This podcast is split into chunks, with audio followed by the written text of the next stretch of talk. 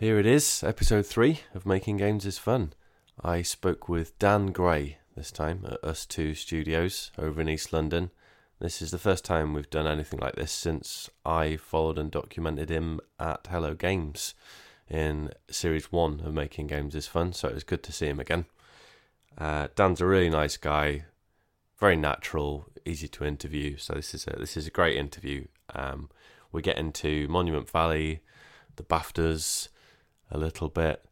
Um, nice bit of chatter and quite a deep personal story as well involved in the middle here, which is I was I was really thankful to Dan for him feeling comfortable enough to share that with me on this podcast. So that's something to to listen out for. Don't forget we have a Patreon, which is at patreon.com forward slash MGIF for making games is fun. Uh, if you do enjoy this, please consider uh, donating to that. We have one Patreon supporter as of as of the time of recording. So thank you to you, Rob Crossland. I love you. right, that's enough. Uh, that's enough mad natter. And don't forget that to follow the whole experience, you can go to garethdutton.com forward slash MGIF and that has the full article that accompanies this and some photography of the Us Two Studios and Dan's lovely face. Right, without further ado, let's get stuck into it. Episode 3 of Making Games is Fun.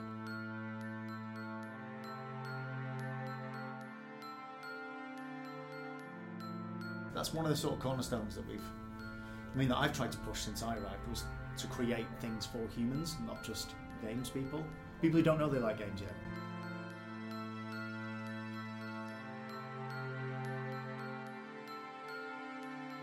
Like everyone in that team has the same outlook that I do, whereas they probably sat there as a kid and they're doing their dream job right now.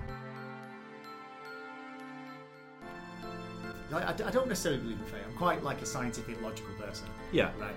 Apart from the odd time where you just like, this this is a little bit too strange. And then suddenly get a phone call. Get a phone call straight away whilst in that meeting. Left the room, took the call, and it was like, Daniel, you need to come home.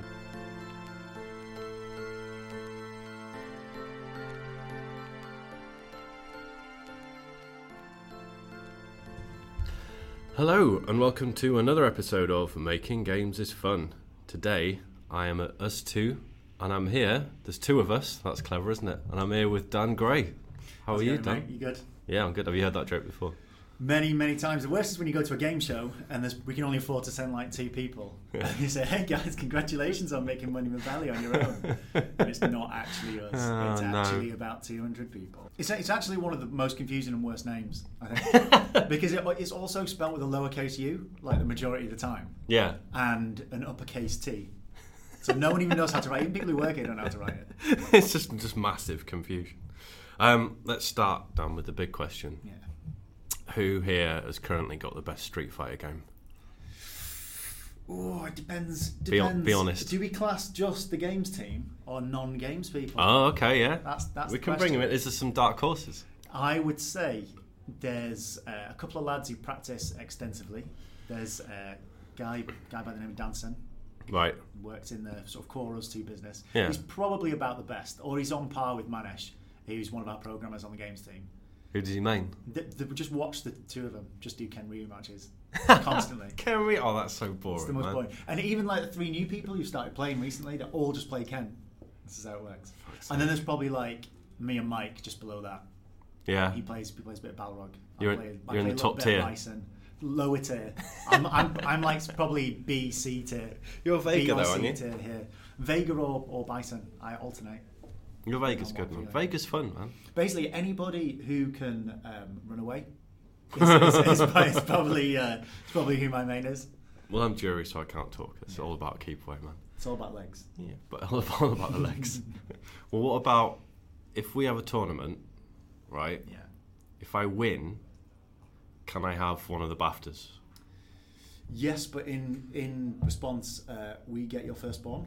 That's, that's What if I lose? works. Yeah. Yeah, that's fine. They give me a bit more time to do shit, so I'm, I'm cool with that. Well, we've got. I we've might got throw it. The two, the two have got to stay in here. We did, we did like a random roll for who got the spares, Yeah. um, in the rest of the team. So yeah, we've got two that always stay in the studio, but no, Yeah. you're not allowed one. No. I don't have one for my house. What? So if, so if I don't have one in my house, you're definitely not allowed one in your house. What do you mean spares? Well, Like backup get- No, because you know you get you get like the ones you get given on the night, Yeah. and then I think you get you get three actual physical awards total for each win. So if we win two, there's actual actually six awards. Oh whoa! Yeah. What? Because if you like- imagine, if you imagine most people, like they, for us, we just put development team. Whereas for most people, they go, "I am an actor, an Yeah. actor, Yeah. and I have one in my agent's place, and I have one in my house, and I have one in my studio." Um, so it usually works like that. Oh my god! So I thought it's just one coveted golden. No, there's just loads of them. You just Well, like, get- like yeah, we've, bloody- got, we've, got, we've got six total. Even though I, we should just laid them all out and say we won six different different awards for different things. you should. It's like a party bag you go home with a doggy I bag really, of wanted, BAFTAs. I really wanted to tell people we were going to win um, best game. Like that, that was funny in itself because I think I think off the top of my head the category was uh, for best game it was Alien Isolation, Dragon Age Two, Yeah. um, what else was it? Destiny, Mm. uh, Mario Kart, and Monument Valley. Which is the most like insane category. And for some reason, I had like you know like one of those classic American sports movie moments in my head where we thought we might pull through, like at the very last moment when we are going to run up. Like the But no, it- basketball it, thing. wasn't. Yeah, like Mighty Ducks or something. Like two seconds to go, and they just put, put a three pointer or something. Although go- the worst thing is, is that you kind of know who's going to get announced before it gets announced. Obviously, got the TV crew, don't we? So what happens Oh. is, is that the TV crew with the cameras crowd around a certain area of people. Yeah, so you're they like- get the shot correct. so if you go into the category and you, you're like, "Where are the camera guys? Why are the camera guys not looking at us?" You've got it wrong. You, you already know that you're not going to win anyway. So like, guys, we're over here. Guys, you got the wrong guy. We're here. We're here.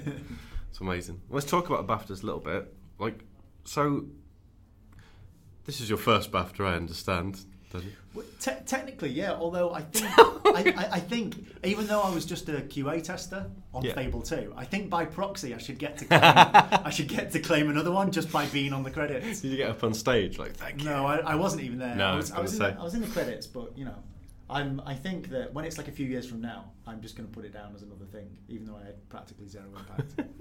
Well, how, how did it feel to you to be part of that in the sense of, like, because in terms of mobile gaming, it's still, relatively speaking, it's obviously it's a lot bigger these days, but to be amongst BAFTAs for it, it's that's kind of a big deal. I mean, and you know, we could argue that you've spearheaded some of this stuff as you've you've come in, you know, straight from fresh from Hello Games and sort of been instrumental in sorting all this out. Like, how did that feel to you to be like, right, you're off to the BAFTAs, you've got your suit on. This is like this. A lot of this is your work, and it's in a sort of area of gaming that isn't. yeah, I mean, it's, it's Traditionally funny. Like the, the BAFTA thing, in all honesty, was it was almost like it was like a bit of a homecoming because if you Yeah. ima- if you imagine the game came out on third of April last year Yeah. on iOS, so 2014, and um, the BAFTAs were what March. Mm. March of this year. So it's practically one year. Yeah. Um, and we've been fortunate enough to be nominated for different awards over the course of that year, um, most of which were in the US and some in some other places as well. Um, but what always happened was that we would only be able to send like one or two people. So say we were at GDC, there was three of us there for the Choice Awards, or Yeah. you know various people in New York or San Francisco to go and do stuff. But BAFTA was the only one that we could attend as a team, and that's what you want really, because it's the team that deserves everything, not one or two people who get to come on podcasts and speak, and like, get sent across the world to go and talk to people. Um, so yeah, it was really nice just to have. That was almost like the end of the chapter. Yeah. That was to us. That felt like the end of the Monument Valley chapter. Hmm.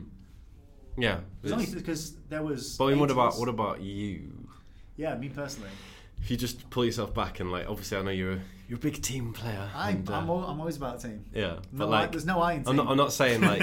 I'm not saying did you go out there and go, yeah, this is all my work. I, I, what I mean is like, how did you feel about it? Like going to the BAFTAs in terms of like personal achievement, like Yeah, it's- because it's, it's something all- associated it's with film, surreal. you know. And It is like I said to the, I said to the guys like after, after we won the two, it's, it's easy enough to start being at the party afterwards and starting to drink champagne and chilling out. Yeah. I said, guys, you know, can I just take you upstairs? We're just going to go for a quick chat. So Yeah. the whole team upstairs Yeah. and just said, listen, I want you to think about the the enormity of actually what's happening right now. Like we've been to a couple of award shows and it just passes you by and you forget to think about it and just to take a moment out and go, this is completely crazy. Like this is something that your nan has heard of. Like none of the rest of these things that you're gonna win, or even the game, they never would have heard. They don't even know what an iPhone is. Yeah. But um, yeah, to win a BAFTA is it's an insane achievement. It's something that I don't know if I would ever be on that st- sort of stage accepting one Yeah. on a personal level. Like you wouldn't have thought of that when you started in games, like that that would even be. Well, Or no, did you? I mean, like, in all honesty, just the idea of, of working in games in general was like a lofty aim. Like, I, I told this story quite a few times, but it's an interesting one. Like, when I was about 10 or so, Hmm. we were at a family meal, and there was me with my grandma and my auntie and uncle, and my mum and dad, and my cousins. And, um, you know, we're going around the table, and they were saying, What do you want to do when you grow up? You know, so I want to be a fireman. I want to be an astronaut. I want to be a fashion designer. And I said, I want to make computer games. And uh, everyone around the table laughed at me. Like, oh, that's so cute. Cute little child with these aspirations. and I was like, no. I was like, no, I am. Yeah. Like, I, I was I, I was a bit of a serious kid, I guess. Yeah. I was like, no, if I say something, I'm going to do it. I'm Yeah. definitely going to do that. and I ran into the kitchen and I took a marker off the side and I wrote it on my, uh, you know, you get those little cork boards, like Yeah. notice boards. Wrote on my nan's, my nan's notice board. And um, she kept it there until very recently. And I've been working in games for the last like eight years now or something. Yeah. Um, so yeah, just to be able to get to that point. I mean, I always tell that's a great interview story. Like guaranteed a job to tell that story. Yeah. Um, But yeah, so even that, even my aim just to be able to work in games at that point was the was you know an achievement to me and myself. So to be at this point now after only eight years yeah. is kind of accelerated. So it's important to you, like like massively. Yes, it's like, massively important. No, I, d- I don't know whether that that comes across in an egotistical way of validation. I don't think. I don't I think, think so. that we were like for us, the success was making the game we wanted to make and getting it out on time. yeah. I mean, for me as well, like the idea that we committed to a date and got it through Yeah. reflects on me quite a lot. Um, so yeah, it's been a crazy adventure up until this point. Yeah, it's it's it's it goes. I feel like it goes a long way to legitimising gaming and particularly mobile stuff. You know, like that. That's a cool. Yeah, that with the whole the whole mobile space is Yeah. like, and it's not just us. Like, there's a whole wave of, of mobile games that you know, over the last few years before Monument Valley, that put um, quality and user experience over quantity and thousand hour game loops. Yeah. You know, there's not there's not just us leading that charge, but we're you know we're we're one of few. That's the thing. Yeah. Like like many people have said, oh, I wasn't expecting graphics like this on a mobile. what do you mean by graphics? Like it's actually all. Yeah. It's just art direction. Art direction. Like it's yeah. not. It's not all these pixels. That's- Such res, many wow.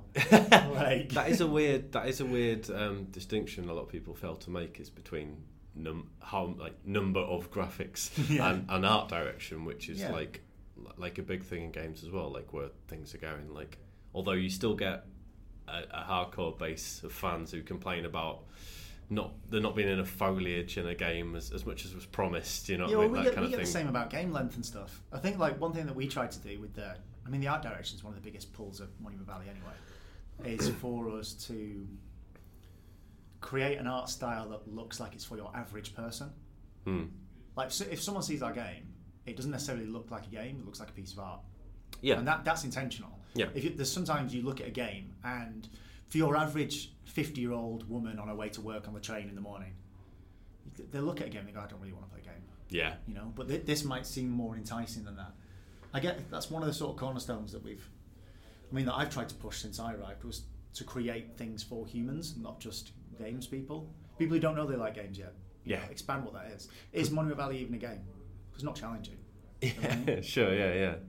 It's breaking out of that um, that language that's built up that is kind of exclusive, isn't it? Where you're like, you need to know this and that, and just talking to somebody about it. Like, if you put someone you know who doesn't know about games, and they're like, you put them in a room, a, a virtual room, I mean, and they go.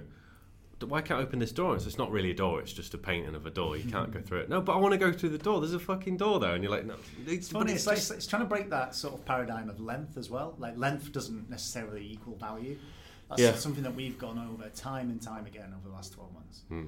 Like, if you were to shove in another three hours of Bruce Lee one inch punching people in Enter the Dragon doesn't necessarily make it a better movie. No. Do you know what I mean? Like Yeah, some yeah. things are best left with people wanting more.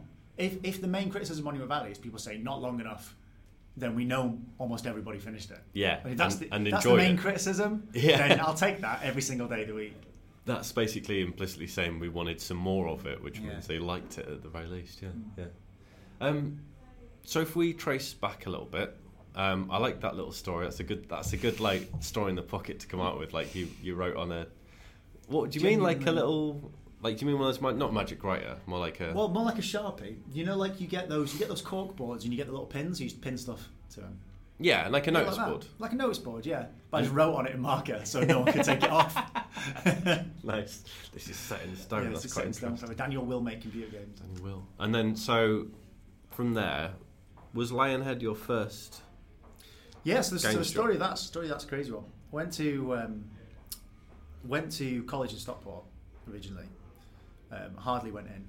I was that kind of person where I wasn't that interested in education unless it was to do with games. I just Yeah. con- I constantly kept thinking if I'm doing something I enjoy, I'll put 110 percent in it. Yeah. Until then, I'll just do the bare minimum to get by. Like I remember being at secondary school and um, he said, okay, to go to college, you need to get five A to C's. Right. And um, they called my parents in because I told my French teacher, I was like, okay, what I'm going to do is I'm going to concentrate on six subjects and do six subjects really well, and then I'm not going to revise or study for the rest of them. So I'm going to do IT, I'm going to do art. I only concentrate on the subjects that I thought would be useful for making games. yeah. Um, so obviously saying this to my French teacher uh, and saying I'm, I'm basically not going to study um, didn't go down very well. But yeah, got the grades I needed to go to college. Um, did the same again at university. Ended up going to Leeds Met Uni after that.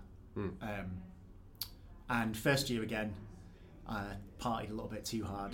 I think I, I think I got past my first year with like a 45 or something. But it doesn't matter because that's like it's the bare minimum you need as long as you got the second year. It's not even recorded. Um, second year did slightly better. I got like low 60s or something, so like sort of low 2 1. Yeah.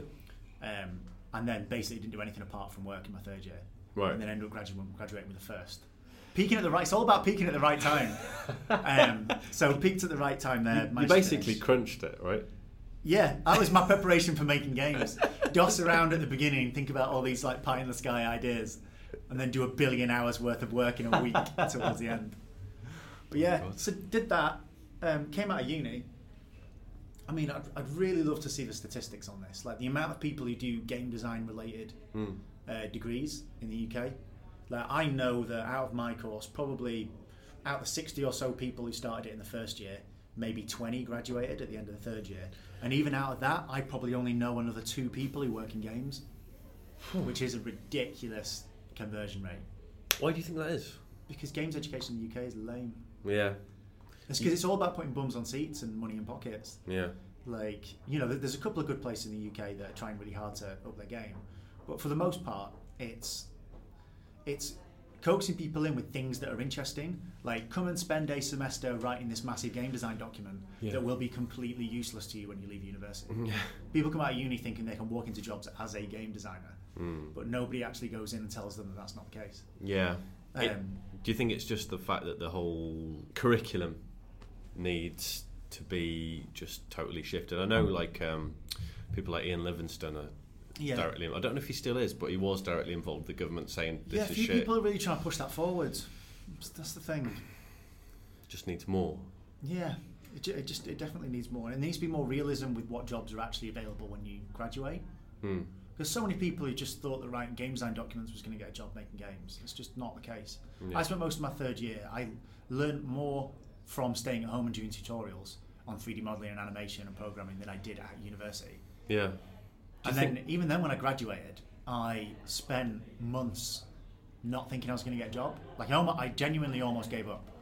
right. because like do I just go and take a normal job now I was having to I was having to work a full-time job for money 'cause I Yeah. didn't have any money um, the same the same thing with university as well like I luckily I was at university at a time before the tuition fees were an astronomical amount Right. and I was fortunate enough to have my tuition fees paid for me by the government because it was means tested and I wasn't from a very um, sort of financially secure background Right. um, so I had to work a full time job when I finished university whilst trying to put a portfolio together to get a job, which is a nightmare.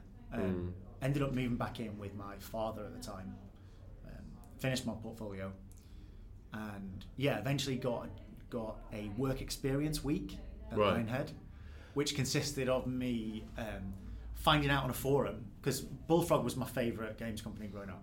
Right, played Dungeon Keeper religiously, Theme Hospital, Yeah. Magic Magic Carpet. Um, and I found out on the forums, Lionhead forums, that they did a work experience week in the QA department.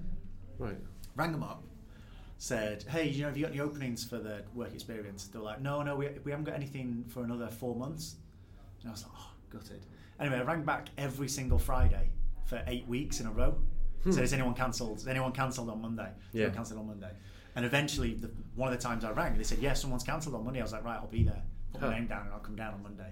And that was like unpaid weeks worth of work experience. Um, so yeah, came down and did that. Luckily, uh, my girlfriend at the time was living in the was living in Essex, so it was still a two and a half hour journey there, two and a half hour journey back every day. Hmm. Um, but yeah, just got my head down over the course of that week, and at the end of it, ended up getting a getting offered a job in QA. Man, that's yeah, just the perseverance, isn't it? Yeah, that's what it is. It's perseverance, and you know, it's one thing I've always thought, and that's understanding the rules of the game, and not not making a game, Yeah. but just the environment and the playing field you find yourself in. Yeah. I mean, that's the same kind of thing I do now. Like when it comes to marketing games or making games or what we should and shouldn't make or how we should and shouldn't act, Yeah. that's all about understanding your environment and playing playing to your strengths. Yeah. Just Yeah. something you uh it's kind of comes I would say naturally to you, it's something you've always done, I think. Yeah, I think understanding people, understanding the expectations of those people, and getting the most out of you and others. I guess. Yeah. I always like someone says, "What do you do?" And I'm like, "What's what's the name of that? Uh, the old guy, old Kai from Dragon Ball Z." You know the guy, the guy he meets and he like maximizes. Like, "I'll let you unleash your your inner spirit animal," like that. That that's basically how I summarize how I summarize my job. is being able to maximize others. Yeah, just like that guy. That's Yeah. amazing.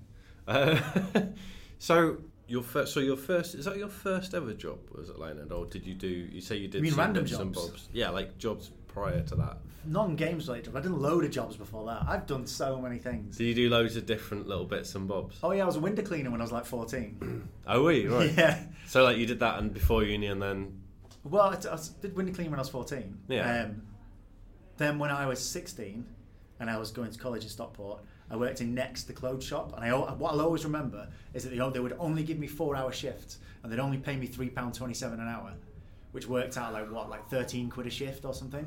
yeah, Right? It used to cost me three quid to get there and back. And then because I was there for four hours plus the hour there, hour back, I would have to get something to eat. I was Yeah. coming home with like five pound a five pound a shift or something. Worked, worked at Tesco. I worked on the tills at Tesco for a few years yeah. um, whilst I was at college, and then worked in bars. Worked in a bar called uh, Headingley Taps when I was at Leeds. Um, worked there for a couple of years, and then worked at British Gas as a planner, like to plan gas repairs and stuff Yeah. like that. That's Um, mad. There's no like logical throughput between Well, there isn't. those. It's just like, will you give me money? Yes, I will work. for you. um, but And yeah, were you loads of random stuff. And were you always thinking? Did you still always have in your head like I want to still want to get find a way into games? in Oh yeah, of course. time? Since, Yeah. since that moment, I wrote that sentence on my nan's notice board. That's impressive. that's that's always the thing.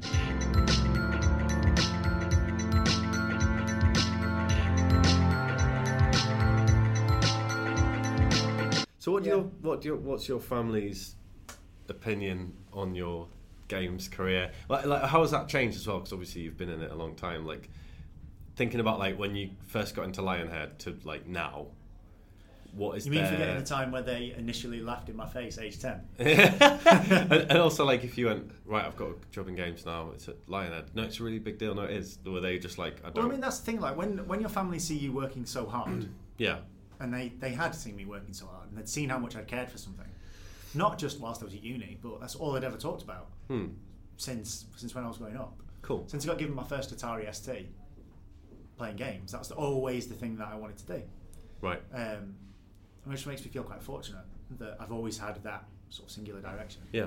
Um, so when that came off, yeah, they were they were ecstatic for me. It was um, That's cool. it's, it's a really strange one. Let's get a bit of a bit of a deep story. But the you know I mentioned earlier about um, me getting offered that first job at Lionhead. Yeah. So that day, if you imagine that's the Friday of, of that day, Okay. um, that coincided with. I, I, don't necessarily believe in fate. I'm quite like a scientific, logical person. Yeah. Right. Apart from the odd time where you just like, this this is a little bit too strange. Um, up until that point where I'd been working in games, I'd moved home because at the time my mother wasn't very well. Uh, she had cancer, and um, as I was working at home, I got I got offered this work experience week, uh, and I decided to take it. Um, and I saw my mum that weekend before I went down to Lionhead. Right. Um, sat down with her for a little bit. She wasn't that well, and uh, she said, uh, "Daniel, I'd wish you luck, but I know you're not going to need it because you work too hard." So I was like, "Okay, thanks, mom." She's like, "And one day you're going to make a game that everybody really loves." And I was like, "Okay, cool, thanks." And then I I left on the Sunday and then went down to go and do this week's worth work experience. Anyway, what my um, what my family didn't tell me that week was that she was actually getting much worse, like health wise, throughout the course of that week Yeah. but they didn't want me to just because they knew what I would do. They knew I would just quit that week and come back up. Of course. Yeah. Um, so kind of they kind of kept it a bit of a secret to me that week. yeah. Um, and on that Friday, when um, the QA manager at the time called me into the boardroom to come and offer me the job, got me into the room and said, "Daniel, you've done a really really good job. Um, you've worked really hard. I want you to come back and work with us full time." Happiest moment of my life. If you imagine all the all the steps and all the hard work up until that point had all been building to, towards getting your offered your first job making games. Um, I was happy. I was over the moon, and then suddenly get a phone call. Get a phone call straight away whilst in that meeting. You know, uh, get asked. I was like, "Stu, would you mind if I take this call?" Left the room, took the call, and it was like, "Daniel, you need to come home straight away. We've tried holding it off as long as possible, but your mum's really, really not well. Yeah. she's, she's in she's in the hospital now. You need to come back tonight." So left Lionhead, got the first train home I could. Um, everyone at Lionhead was really nice at the time. They're like, "Hope everything's okay. Really sorry you can't stay, and you know, let us know if there's anything we can do." Um, got the train back that night, and she passed away that night. Man. same night that I got offered um, my first job in games. That's crazy. Yeah, it's it's really weird. And they're the last thing she said to me as well. They're the last conversation we had um, about that. And what's even stranger than that is that that um, as I said, wasn't from a very sort of financially sound uh, family or background.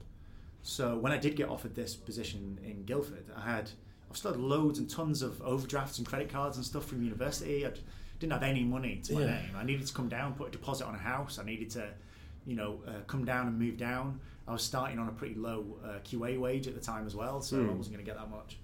And um, when I was going to start the job, it was a couple of months later. Um, it wasn't it wasn't directly at the time.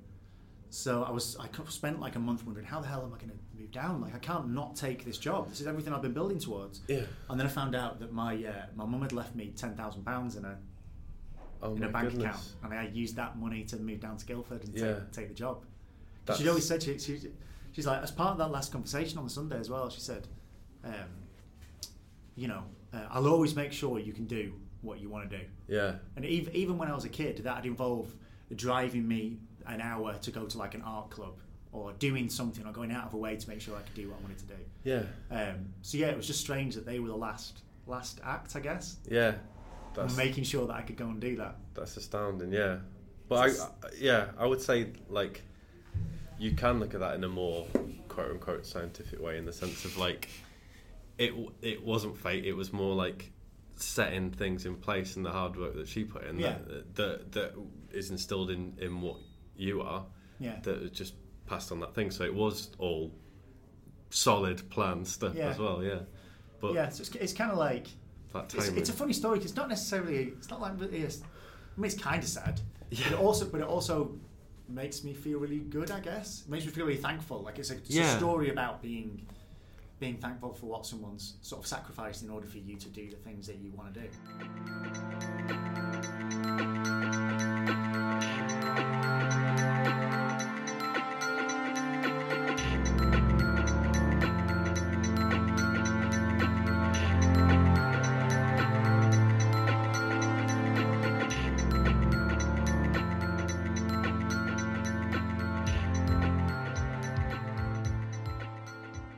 So you, so you, so basically it was QA Yeah. was your first. Because if you think about it, if you, if you go and do one of those degrees where you, you learn a little bit about everything, like Yeah. a jack of all trades, master Mm. of none, Mm. um, there's a couple of positions that that lends itself really well to.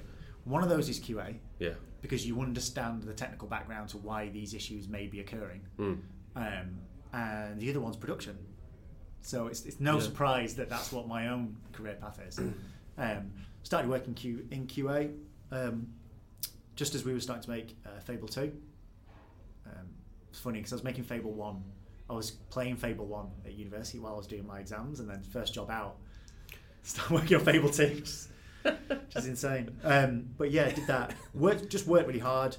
Sort of my analytical nature and logic way of thinking and hard work, I guess, is what sees you through. Um, ended up working with uh, Gareth, who you also know from Hello Games. We started working and went on Fable 2. I think he was like 18 at the time. He? Was like super young. um, but yeah, uh, worked on that and then went to go and be a producer on Milo and Kate.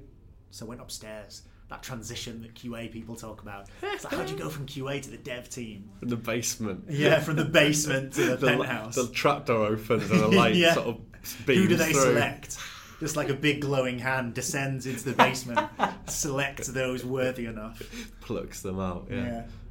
Yeah. Um, so yeah, just ended up doing um, working in production on Milo and Kate for like a year and a bit whilst we were developing that. That was an interesting thing to work. It was brand new tech, Yeah. uh, and all of a sudden I was being a producer, having to manage meetings with people who made all the Bullfrog games that I played when I was younger, and still having to try and be like a forceful, assertive person Yeah. when really you're still fanboying out a little yeah. bit. Inside you go. Yeah. Amazing. Yeah. Yeah, that was an interesting journey. And then working, did a bit of production on Fable 3 as well. Um, and then when both of those two finished up, that's when I ended up going to Hello Games past that point as well. How did you get there? How did you get to Hello? Who did you Uh, know? Like, what was So, the kind of? uh, so uh, Sean's wife was actually a project lead on Fable. yeah. Yeah. So she recommended me to Sean, and then I, I ended up switching over. So I didn't actually look for any jobs. And I remember they, um, I'm pretty sure Lionhead paid me some weeks in advance, and I actually started work at Hello Games like on the Monday. So I got like double pay for like that fabled, fabled how uh, double pay. Yeah. So yeah, it was good. I guess that's just like um, it's a reflection on working hard and having an impact. I guess Hmm. I've always tried to have that emphasis on being remembered. Yeah. Like not being loud or obnoxious, but making sure that people remember who you are. The what you've done and what you said is is impactful and and, and Yeah. interesting enough to Like, be like. not just like drifting by, gliding by, and doing the bare minimum that you can. Yeah. A paycheck. yeah. Like at, even at that point, when I first started working in games, obviously the goalposts shift then, because your original goal of saying I want to work in games Hmm. now has to be something else. So that goal then changed to I wanted to own my own game studio by the time I was thirty. Right. which is which is a an ambitious aim again. You're like, oh, you know, why not? Why not? Yeah, yeah. Um. So yeah, went to there and I ended up working at Hello Games because it was a good opportunity to, you know, I was going to be the only producer on the team. Yeah.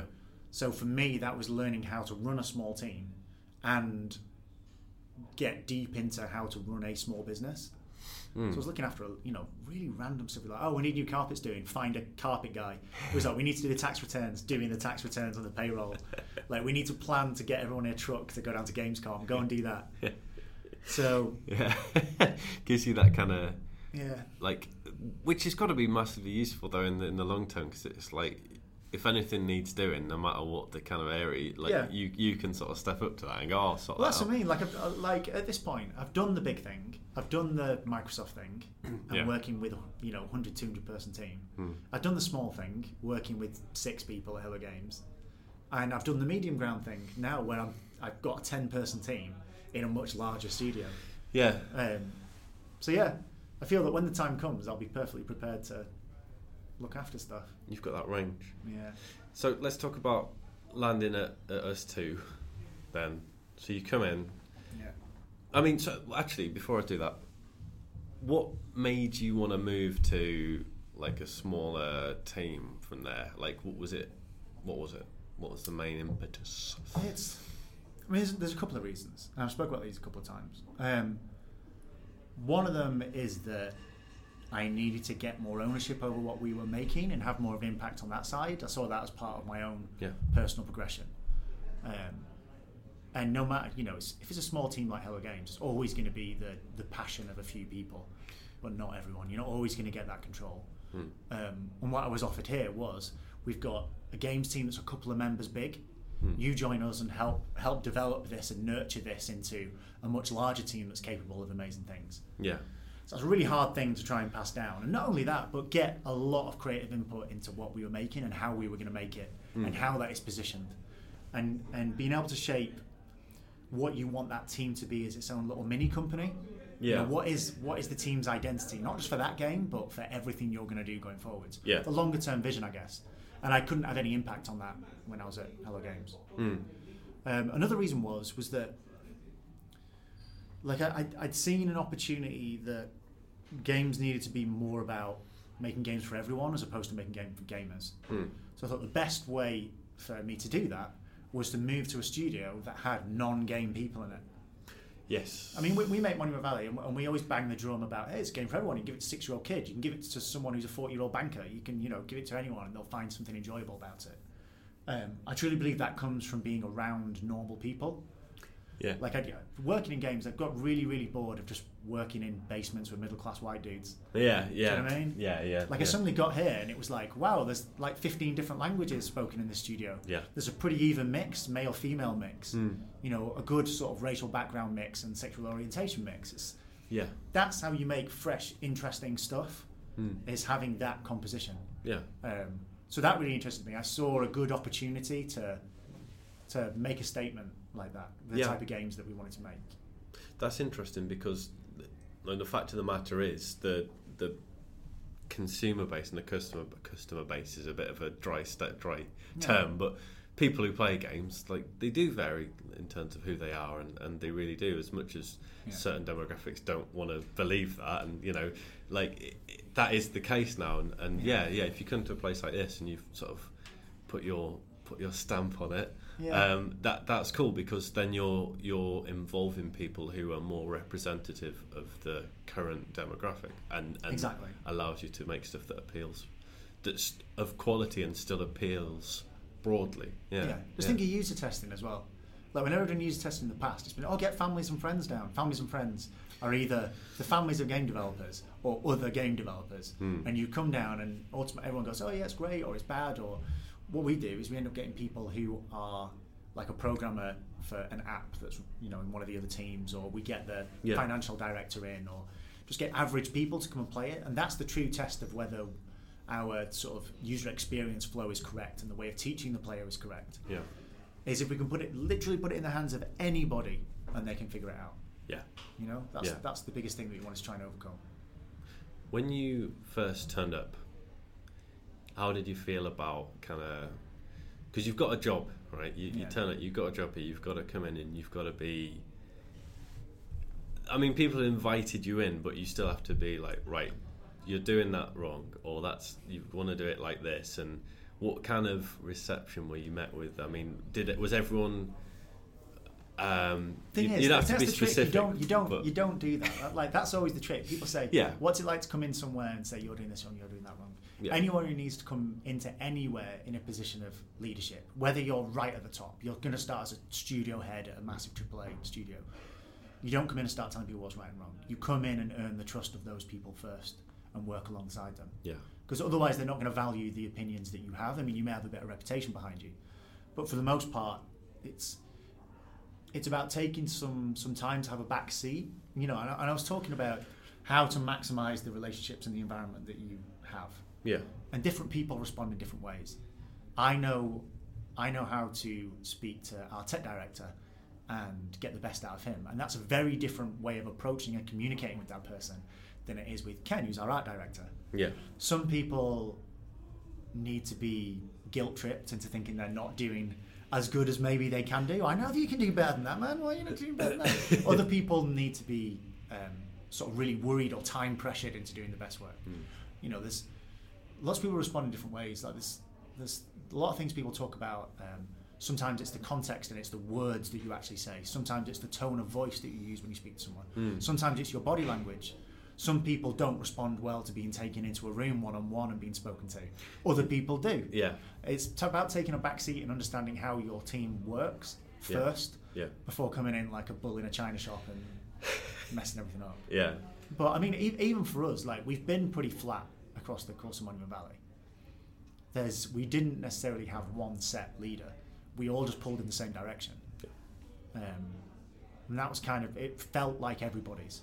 It didn't feel like one or two or three persons game and the rest of them were just wheels and cogs in this machine. Yeah. You can Yeah. ask anyone on that team out there whether it feels like part of them, and it does. Yeah. I think that shows in the game. That's why the game feels human as well.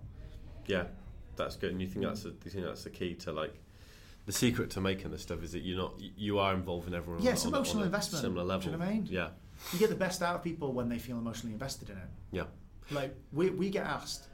I mean, the dynamic here, as I said, we've got a ten-person games team Hmm. in this London studio, and there's probably another 110 people in this building as Hmm. part of ustwo. yeah, Um, and they work on a whole bunch of stuff, some like app work for clients and some of their own products as well.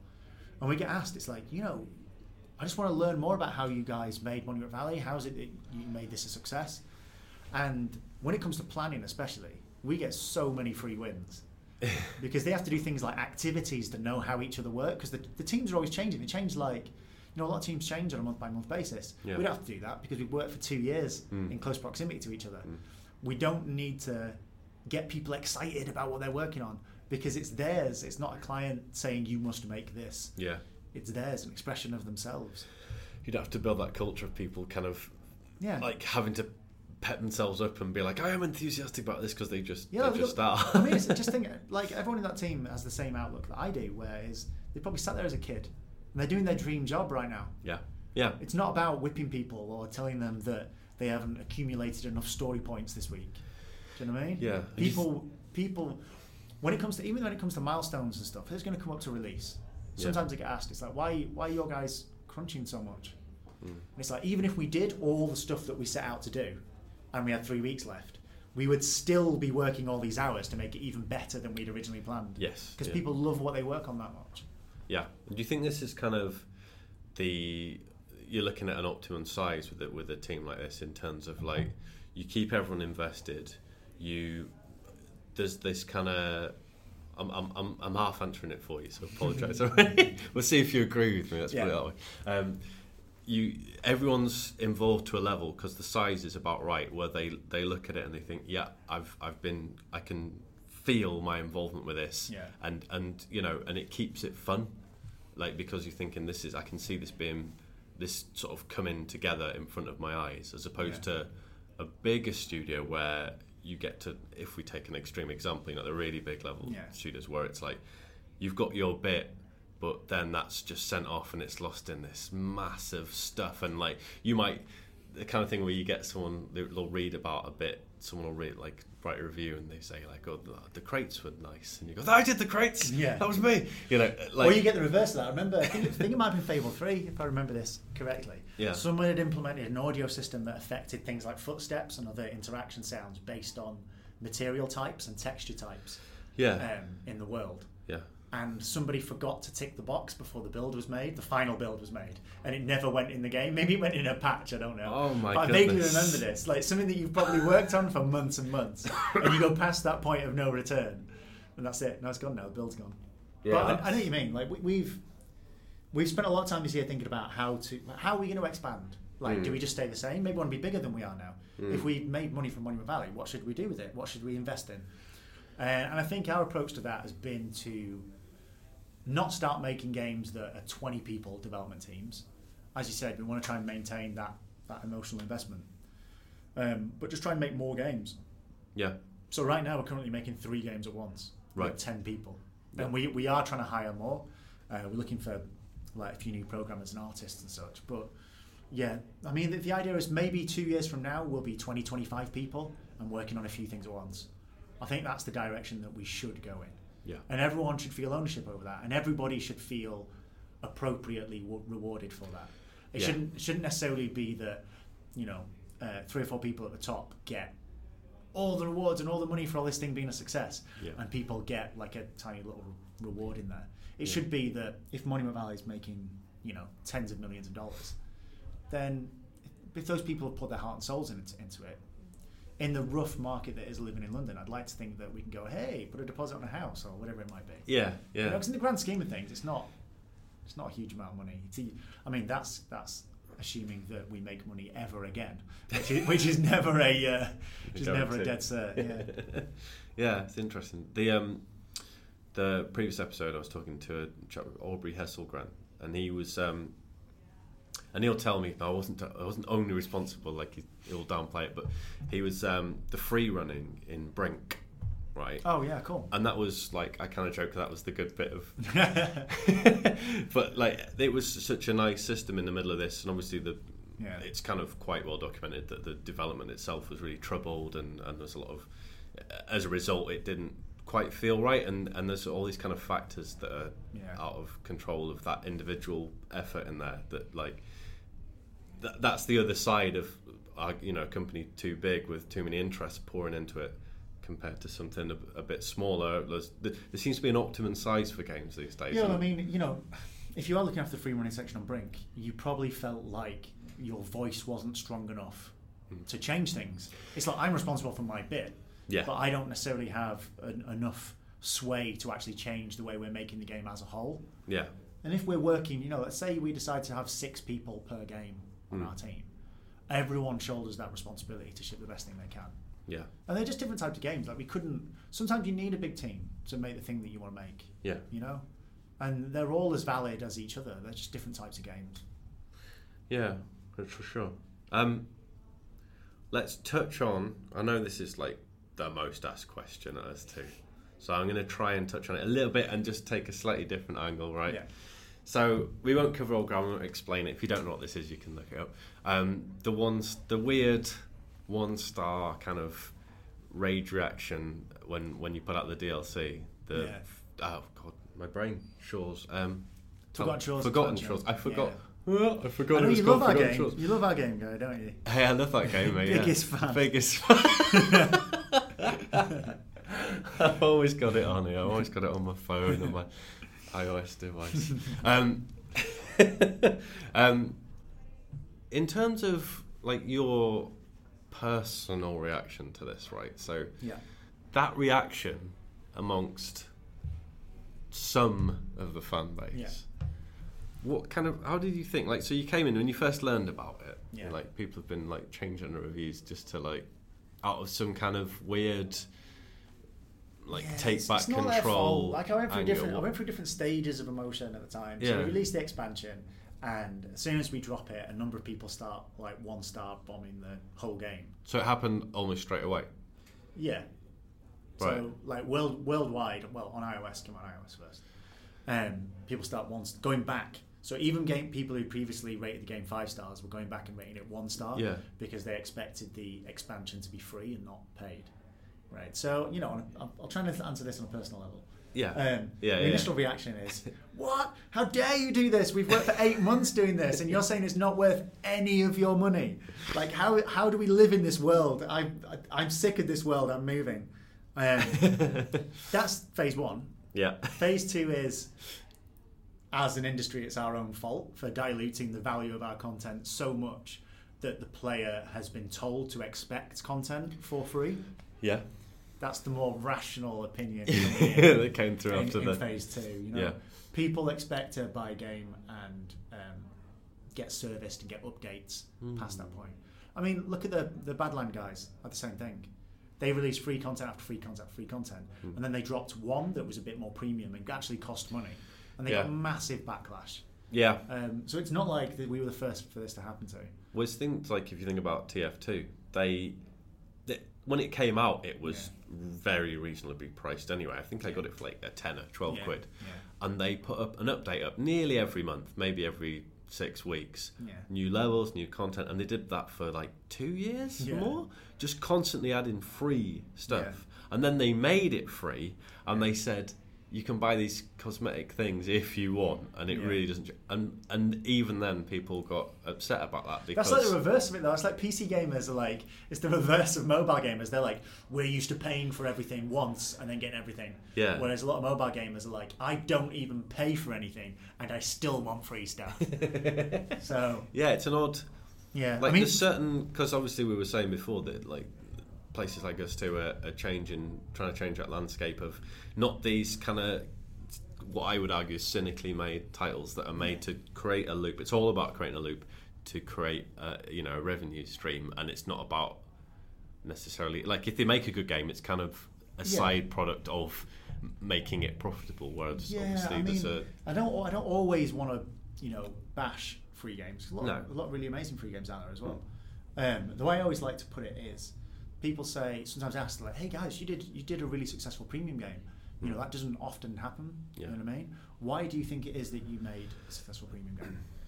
Um, and you know, I was talking to you earlier about the sort of magazine industry and how the only way you can be successful in that space is to make it super high end, super high premium. That people couldn't get that. People look at Monument Valley and know that they couldn't get that level of polish and detail in a free title Hmm. because that amount of work. So it's all about you know hours of gameplay. Yeah. Monument Valley, you run through it in ninety minutes. Do you know what I mean? You can't get that in a free game. It's just a. Imagine it like it's like sitting down and eating a really sumptuous filet mignon steak, Yeah. right? As opposed to going and sitting all you can eat buffet. yeah yeah yeah, yeah. sometimes, sometimes you want both those things, yeah but you're not going to get that top quality steak in the buffet. yeah So let's just play to what our own strengths are and what that user base expects, and give them something they can't get from elsewhere. yeah. That's kind of our emphasis with making things. Yeah, I think I think I can definitely see that. I think one of the most one of the fairest free to play things I ever saw was um, you know New Star Soccer. Yeah, Like, I always liked the way he did that because obviously it's just one guy anyway, so there's none of that Yeah. kind of corporate interest there. But he just went. It was something like right, you get 12 games to play, 12 matches. I mean, yeah, and you play it, and then this sort of thing pops up like, "Do you like it?" Yeah, uh, it's 59p, and you're like, "Yeah, fair enough. Yeah, I like it." And there you go. It's like the most kind of uh, fine Yeah. done. just do it. All right. I just like the kind of straightforwardness of it. There's none of this like, oh, you've run out of football energy, you know. It depends. I only have a problem. I only have a problem with uh, things like supremacy goods that give people an edge on other players. Even if I, I know a lot of people like that kind of thing. Yeah. Like the best example I always have of uh, free to play mechanics working really well is I play a lot of League of Legends. Do you know what I mean? Yeah. A quote unquote free game that nobody nobody actually doesn't spend any money in. I think I've spent like you know probably about four hundred dollars or something in the last few in the last few years though. Yeah, yeah, yeah, amount, yeah. The amount of hours spent. Yeah. Like I have no problem with that whatsoever. Yeah. Like whenever I decide to buy currency, it's because I'm like, you deserve. I've not bought anything for a while, so you deserve me buying something. Yeah. That's the best dynamic you want. You don't want to. You don't want the player to be thinking, I have to pay to play. Yeah. You want to be going, I'm having such an amazing time that you deserve some of my money.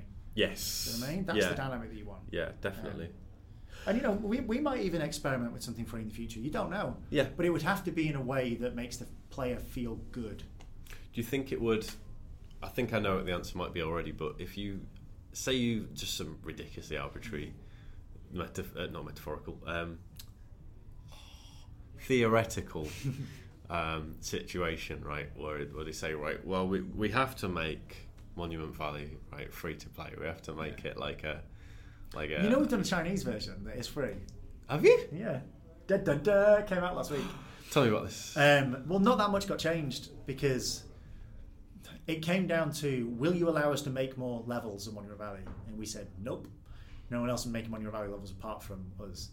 Because it's a personal thing, like I said earlier, you know? oh yeah, yeah. Um, so it's just in the special Chinese version, which with a, we, we partnered with iDreamSky for mainland China. Because no, no uh, Google Play, China is the.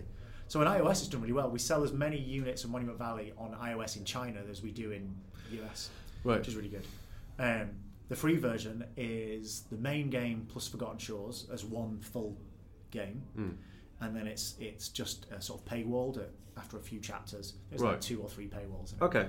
Um, so yeah, we'll just have to wait and see and see how that performs. But it's definitely not a good fit. You know, it's Yeah. the free game is about how many hours of gameplay you have. Yes. So because there's kind of this this this beauty to the presentation of the whole thing, and and, and yeah, the, like the paywall is kind of an odd. Why, why don't you just? like, Sometimes we get mails. It's like, why don't you just release new maps? Why you release new maps like? Maps. That's such a weird thing to It's call such them. a weird, such a weird thing. Why don't you just Like it's a more Quake level or Yeah. something. Maps It's on like it. yeah, we'll just, we'll just we'll just click the make map button now and put it out. That's really weird. Yeah, and it's not as easy. Like another thing we always get asked is, why don't you just put a level a level editor in there and we can make our own levels? It's like it's not as easy as that. Like if you saw the levels in Unity and you rotate the camera like ten degrees, you'd see how complicated they are. Like yeah. it's not an easy thing to do. Yeah. Um, but you know, it's all sort of feedback we're trying to take on board, and you know, we want to go even bigger next time. Hmm. Not necessarily, you know, not so bothered about the money, but it's crazy to think that like the game's so highly rated on on all the platforms and within games it's kind of well respected Yeah. and whenever we do put it in someone's hands they do love it Yeah.